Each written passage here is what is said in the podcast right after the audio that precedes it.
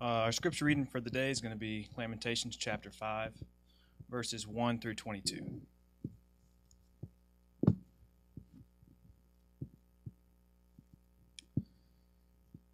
Lamentations 5, 1 through 22. This is the word of the Lord. Remember, O Lord, what has befallen us. Look and see our disgrace. Our inheritance has been turned over to strangers, our homes to foreigners. We have become orphans, fatherless. Our mothers are like widows. We must pay for the water we drink. The wood we get must be bought. Our pursuers are at our necks. We are weary. We are, no, we are given no rest. We have given the hand to Egypt and to Assyria to get bread enough. Our fathers sin, and they are no more, and we bear their iniquities. Slaves rule over us. There is none to deliver us from their hand. We get our bread at the peril of our lives because of the sword in the wilderness. Our skin is hot as an oven with the burning heat of famine. Women are raped in Zion, young women in the towns of Judah. Princes are hung by their hands. No respect is shown to the elders. Young men are, young men are compelled to grind at the mill, and boys stagger under loads of wood. The old men have left the city gate, the young men their music. The joy of our hearts has ceased. Our dancing has been turned to mourning. The crown is fallen from our head. Woe to us, for we have sinned. For this our heart has become sick. For these things our eyes have grown dim. For Mount Zion, which lies desolate, jackals prowl over it. But you, O Lord, reign forever. Your throne endures to all generations. Why do you forget us forever? Why do you forsake us for so many days? Restore us to yourself, O Lord, that we may be restored. Renew our days as of old, unless you have utterly rejected us and you remain exceedingly angry with us. The grass withers and the flowers fade, but the word of our God stands forever. All right. Thanks, Tyler. Well, uh, as you can see, we are wrapping up Lamentations. This is chapter five and the last chapter. Uh, next week, the plan is, Lord willing, we will uh, start a new series in Exodus. So uh, we'll be getting ready for that. Um, Lamentations is, is kind of a crazy book, right? Um, you know, and if, if you read through the Bible, you, you might have thought that maybe a time or two that God seems a little bit schizophrenic, right? You know, or, or even if you're if you've you know been around churches and you hear a lot of sermons and you hear about God's overwhelming love, like this main thing is like you just can't imagine how much God loves you, and then you open up maybe a passage in the Bible. And God seems a bit more scary, right? Like He's doing these. There, there, there are these people who are suffering, and it seems like they're suffering at God from what God is is doing. And so, so with these two parts of God that we hear about in the Bible so often about God's overwhelming love, uh, and and the severity that we often see in the scriptures what should we expect from God? You know, have you ever wondered, just like, am I getting the, am I getting the straight story from whoever's preaching or the books I'm reading? Because it seems like everybody's selling like this God is love thing, but then I read the Bible and I see it's really intense. And so, so what should we expect from God? You know, what am, what am I being sold? What am I reading? How should I understand who God is and what should I expect? Should I expect this loving God or should I expect this God who seems a bit more harsh? So, so today, as we finish our time in Lamentations, I want to try to speak towards that. Uh, and in doing so, I want to consider two things. I want to consider first God's judgment, and secondly, I want to consider our response to God's judgment. So, so first, God's judgment. In Lamentations 5 1 through 18, we read about the suffering that Judah was enduring. And, and they aren't just going through a little bit of a tough season. This isn't like a 2020 COVID 19 quarantine. You know, that's kind of hard, kind of cool, kind of everybody's kind of stayed back, doesn't know what they're doing. This is this is insane. What's going on with these people right here? So they had another country, Babylon, come in and completely overwhelm and humiliate them and this and this wasn't random. It wasn't just that this other nation got the better of them this was god's promised judgment. And weeks ago we talked about this. God promised way back in the beginning through moses if they turned away from god that other nations were going to come and over overcome them. And, and then he sent prophets also warning them if you don't turn and repent this is what's going to happen. And eventually after god being very patient with them they, he did bring babylon and they got the promised judgment that God told them that he would deliver. And it, when we look at verses 1 through 18, we see what happened. In verse 2, their land has been given to strangers. Um, imagine someone comes in your home I mean, and, and, just takes over your home, and you're a stranger in your own home. But this is Israel's lands. Uh, in verse 3, we see their, their parents have died. There's orphans in the land. Uh, verse 4, they having to pay for water. Verse 9, people are dying by the sword when they go out to get bread to eat. Women are raped. In verse 11, joy has left them. Verse 15, and their hearts are sick. Verse 17. So this is unbelievably intense suffering. And as crazy as 2020 might be for us, it, it, really doesn't get anywhere near what's going on here with, with the people of Judah. And so, why did God allow this? Why did God let Babylon crush them? Like I said, he was being faithful to his promise. He told them through Moses, later through the prophets, if they turn, this would happen. He would send another nation to crush them, and he did. It was Babylon with Judah. Now, when you read through what's going on with the people of Judah during this time, I think you read through it, and if you're like me, it seems a bit too much, right? Have you ever seen God's judgment in the Bible and think it, it seems a bit too much?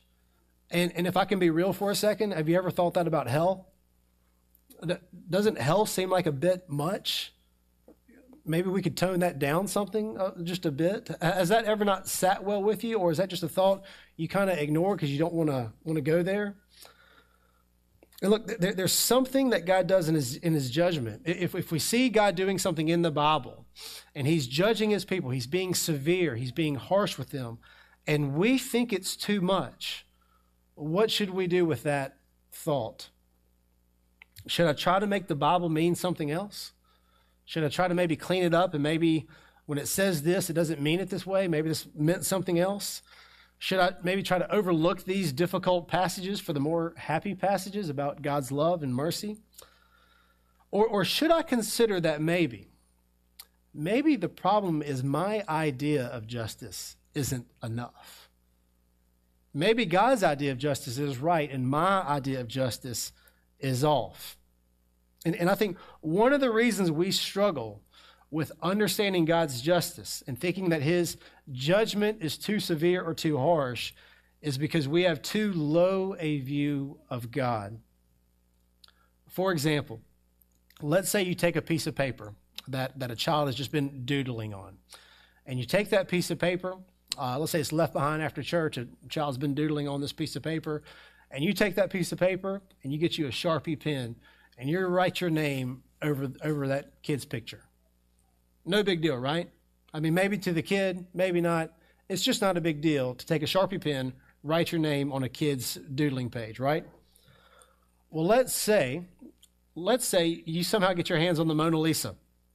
You take a Sharpie pen and you write your name over the top of that Mona Lisa, Mona Lisa uh, painting.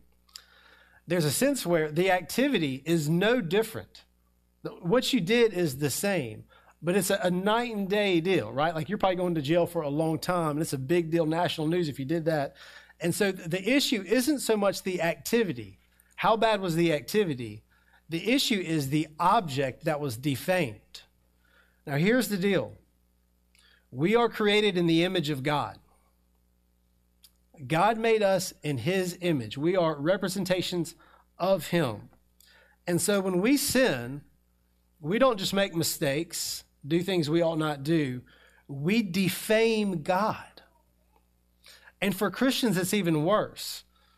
Because when, as Christians, Christ in us, we bring, we bring Jesus into it. And Paul talked about this in 1 Corinthians 6 about those who were, who were sleeping around and going to see prostitutes, saying, You are taking Christ to see a prostitute. This is a big deal. And, and God doesn't treat this kind of stuff lightly.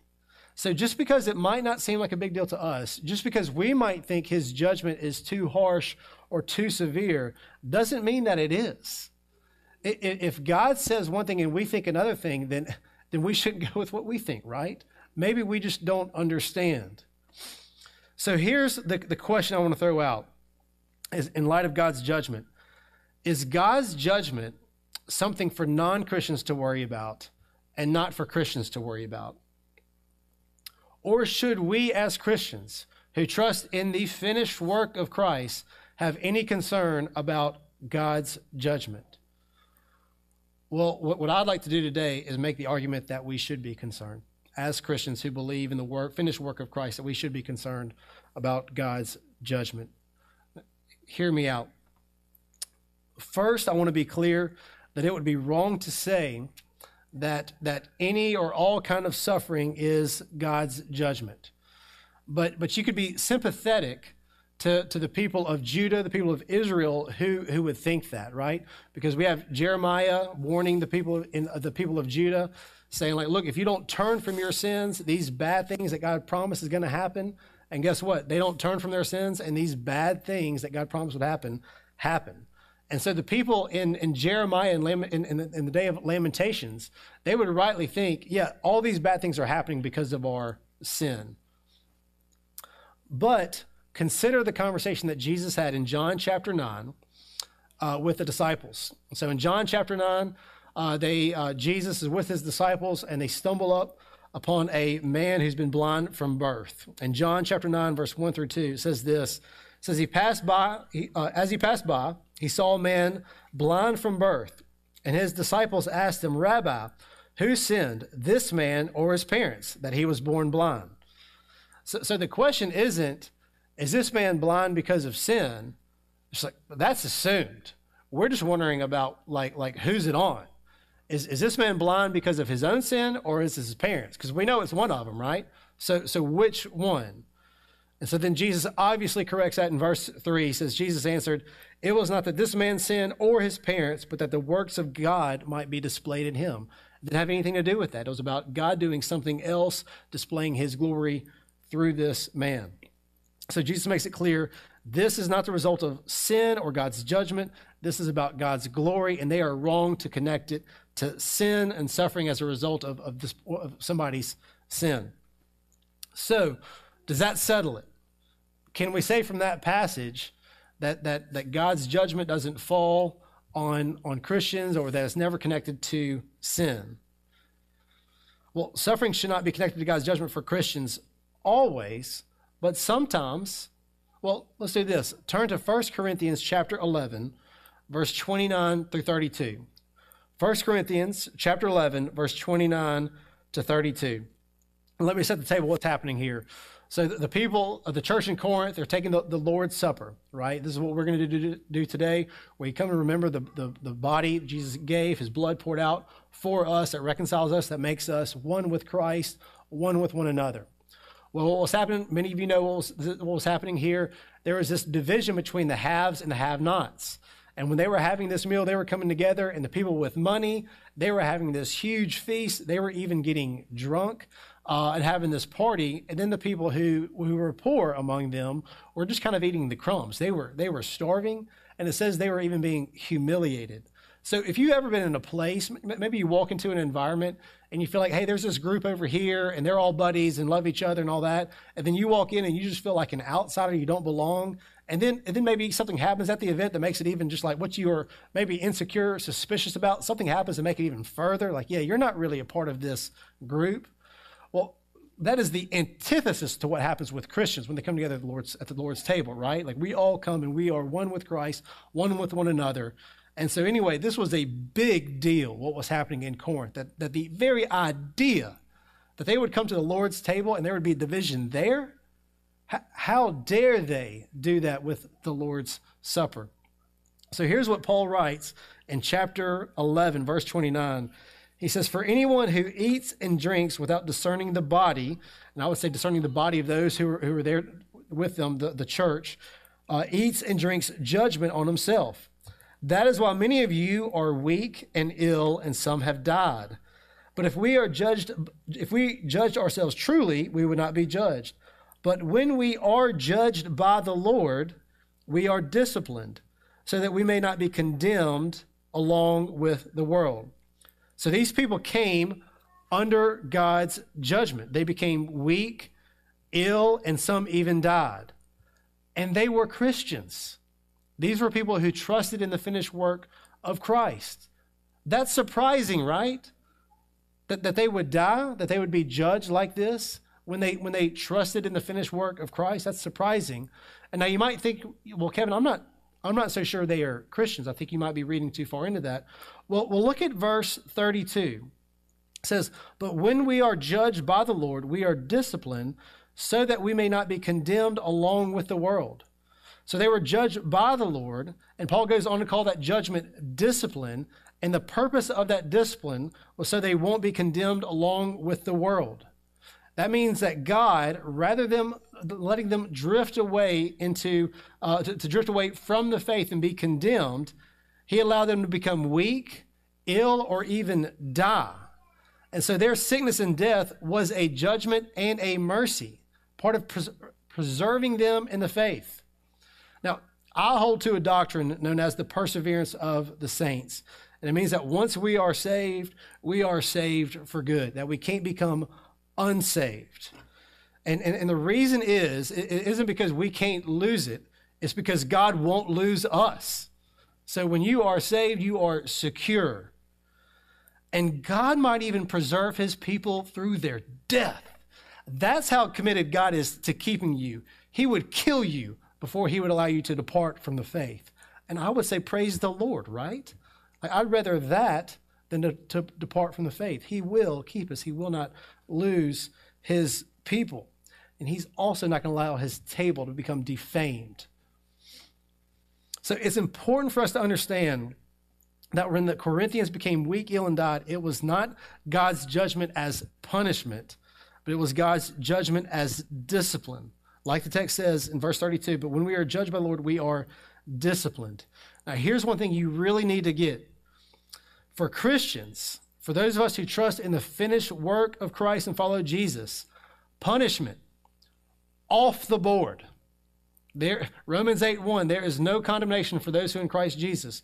So when you turn from living your life for yourself and turn to God, you trust in the finished work of Christ, punishment is off the board. The penalty has been paid in full. The, the gospel, the good news, is that Jesus has already taken the punishment. There is no more punishment to give. In fact, it would be unjust of God to punish you for what has already been paid in full. But God's judgment through discipline is still very much on the board. So, for those of you who maybe take God lightly, for those of you who have maybe forgotten or overlooked the God of Lamentations, the God of 1 Corinthians 11, the God of the Bible, you should be warned. God will judge and discipline his people. Consider 1 Peter 4:17. For it is time for judgment to begin at the household of God. And if it begins with us, what will be the outcome for those who do not obey the gospel of God? So God does judge within his own household. He judges and he disciplines Christians. Now, let me speak more about how this applies to us. Sometimes we, we do things out of good motives and, and, and not as good motives, right? There's kind of high motives and low motives. Like let's say with your spouse or with your parents, um, you know, sometimes when you're when you're when you're at your best, you know, you do something for your parents or your spouse because you love them, and you know, I'm gonna I'm gonna clean up the kitchen just to show them that that I love them. Other times, maybe it's a lower motive, right? Like I'm just gonna do this thing because I just don't want to hear it. Like I just don't want to get an earful about it, and I'll just do this just to, to, to avoid something unpleasant. And so, so here's what I'm saying. There's, there's, there's high motives and low motives. Sometimes we, like when we obey God, the, the, the high motive is to obey God out of love for God an understanding of the work of the, the, the, gospel of grace, the finished work of Christ, and we work out of appreciation for that. But there's other motives too that while they might be less honorable, I think they still should be in play. Because here's the thing I'm not always at my best. When I'm at my best, the high motives will, will carry me. But I'm, I'm thankful that sometimes there's low motives that can carry me in those drier seasons. And so, so here's what I would say is that it's not wrong to obey God or to avoid sin in order to avoid God's discipline or judgment. I'm not saying that's the highest motive in what you should shoot for. We're just getting down to the lower motive here, but it's something that I think the Bible reveals to us that we should consider. So, so for those of us who understand the gospel, when we understand the gospel, we understand we could not be more righteous in God's sight than we are because the righteousness of Jesus has been credited to us who believe, and all of our sin has been, has been put on him. And so our sin has been dealt with. There's no more punishment, it's all taken care of. But we should not think that just because our sin has been dealt with, that God will not discipline us in a way that will be painful. Hebrews 12 is clear that God will discipline his children. So when you have that moment of weakness, that moment of temptation, and you comfort yourself with the gospel in a way that gives you a license to sin because Jesus covered your sin, don't forget that God disciplines his children. And look, for any of us, when we understand the gospel well, and Paul even addresses this in, in, in, in his letter to the Romans, when we really begin to understand the gospel, you can't help but think a little bit, sounds like I got a license to sin. It's, it's so taken care And there's a sense where it's so taken care of. Like, yeah, there is a sense where you can sin and that doesn't, uh, that doesn't send you to hell. That doesn't make the work of Christ any less finished. But what we need to understand is that God still disciplines his children. It's judgment through discipline, it's not punishment. And we should consider that whenever the gospel begins to perk up in such a way that it gives us a license to sin. The gospel should comfort you in your sin. And look, I don't know if it's been this week. It's, it's there's going to be a time you're going to despair over your sin. Like I, am in the club with you. You will do or say something that you can't believe you did or, or say, right? Like we've all been there. And we need the gospel to comfort us in those moments. But what we don't need the gospel for is to give us permission to go and do it again. Is to lighten the conviction. So while God is merciful and kind, he will also allow part of his judgment through discipline is to allow for the consequences of sin to, to take effect. Galatians 5 7. Do not be deceived. God is not mocked. For whatever one sows, that he will also reap. So if your gospel, if you're using the gospel as a license to sin, do not be deceived. God is not mocked, and, and you will suffer the results of that sin. You will not be happy with the results of what you're doing.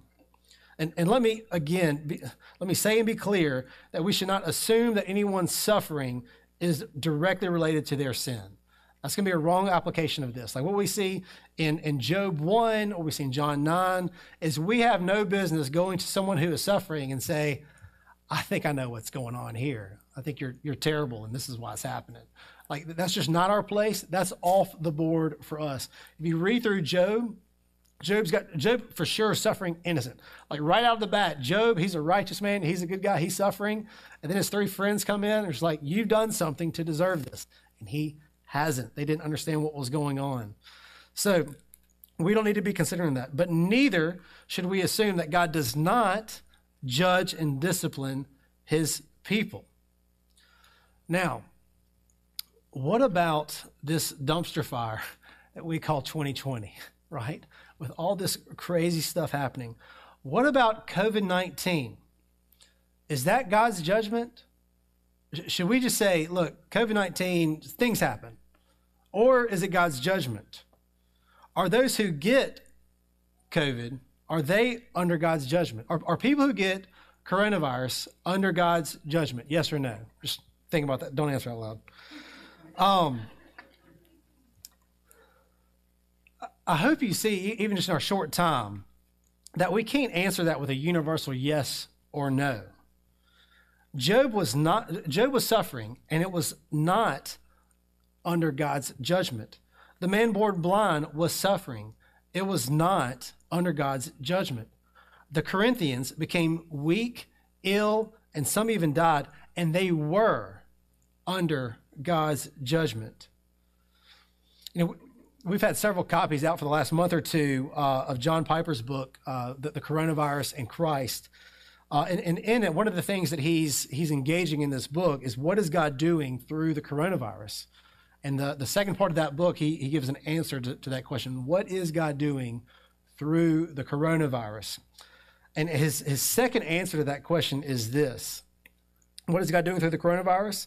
His uh, second answer Some people will be infected with the coronavirus as a specific judgment from God because of their sinful attitudes and actions.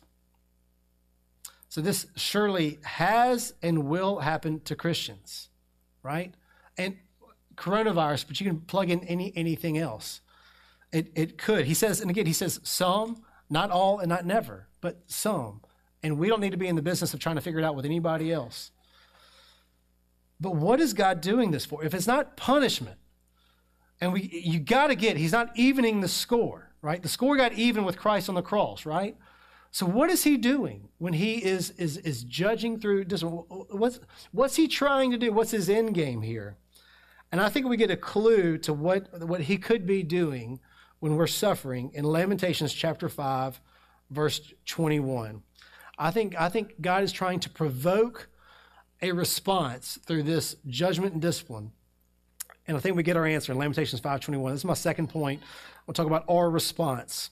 Lamentations 5:21 says this: "Restore us to yourself, O Lord, that we may be restored. Renew us renew our days as of old." Now, notice he doesn't say that they will do better.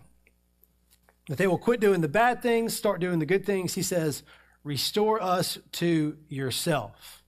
And it isn't that they shouldn't stop doing the bad things and start doing the good things. It's just that reconciliation comes first. It's always got to come first. And, and, this is the response that God is provoking for the people of Judah a restored relationship with Himself. And look, we have it hardwired in our sinful nature to forget God. When, when things are going well, we tend to forget God. In Deuteronomy chapter 8, Moses is warning the people, saying, Look, things are going to go well we're, we're going to get to this new land and things are going to be multiplied, things are going to be great. And he warns them, and you're going to forget God. Take care lest you forget God when all this good stuff happens. And, and, and sometimes we don't even need that much success to forget God. We just need things to be not be too bad. But man, when we're suffering, and God just right in your face, when you're when you're hurting relationally, when you're hurting with, with sickness, when you're not well, God is inescapable, right? And, and in those moments when we suffer, when we are in real pain, when things are worse than we thought they, they could ever be, don't we feel like God has forgotten us? Have you ever felt like that? Like, like things just go so poorly so often. I mean, is there even a God? And the reason we wonder if there's a God is because we feel forgotten. If there is one, he forgot. It doesn't seem like he remembers me. And, and what is Lamentations 5, chapter 5, verse 1? How does that start off? In, in the midst of this misery, what does he say? Remember, O Lord, what has befallen us. Look and see our disgrace. Remember, O Lord, don't forget about me. This is what it was like for God's people to be under God's judgment. It was like God had forgotten them. And we see this in the, in the Psalm, Psalm 42 9. I say to my God, I say to God, my rock, why have you forgotten me? And, and what about when Jesus came under God's judgment? God's judgment that was punishment. Of course, it wasn't for, for punishment on Jesus for what he's done, it was our sins, not his own, that he was punished for. But when he was under God's judgment, what did he say? My God, my God, why have you forsaken me?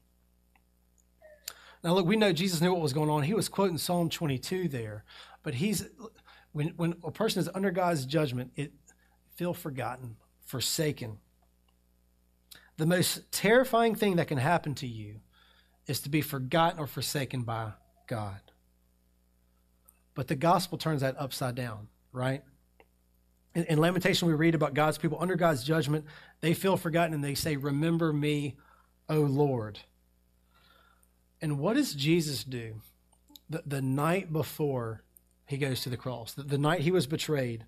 In Luke 22, they're about to take the Lord's Supper and or the, the, the Passover meal, instituting the Lord's Supper.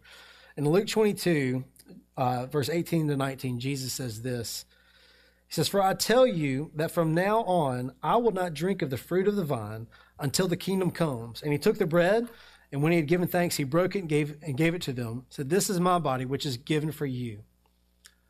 Do this in remembrance of me.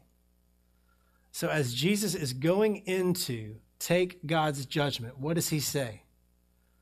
Remember me. It makes sense that the creature would say to the Creator, Remember me. But our God became like us, came under the judgment that was due us, and said to us, Remember me.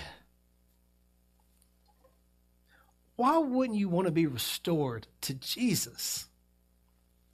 Yes, he is severe, but he is also humble and kind. I mentioned a few weeks ago that the, the high point of Hebrew poetry doesn't come at the end. You know, a lot of times in poetry now or, or whatever, the, the, the big the, the big reveals at the end. But in Hebrew poetry, the, the high point is in the middle. In the middle of Lamentations is chapter 3, verse 33. And what does it say? What's the high point of this book of Lamentations? We've been studying Lamentations for, for a while now. Somebody says, hey, what's it about? Go to Lamentations 3.33 and, and work out from there to explain it. Lamentations 3.33 says this, He does not afflict from his heart. He does not judge. He does not afflict from his heart. It isn't what is most natural to God. You know what is most natural to God? It's mercy and kindness. And he calls us to himself, not to get our act together, to come to him, to be restored to him. So, so would you come to Jesus today? It is not his heart to afflict you, but rather, as we read in Ephesians chapter 2, verse 7, do you know this is, I'm about to read to you God's heart for you. It is not his heart to afflict you. Get that deep in your bones. And get this this is God's heart towards you. Ephesians 2 7, to show you the immeasurable riches of his grace and kindness towards you in Christ Jesus. That's his heart towards you. Let's pray. Father in heaven, we read this book, we see the devastation that happened to the people that turned away from you. We are grateful that it is not your heart to afflict, but rather to show the immeasurable riches of your grace and kindness in Christ Jesus towards us.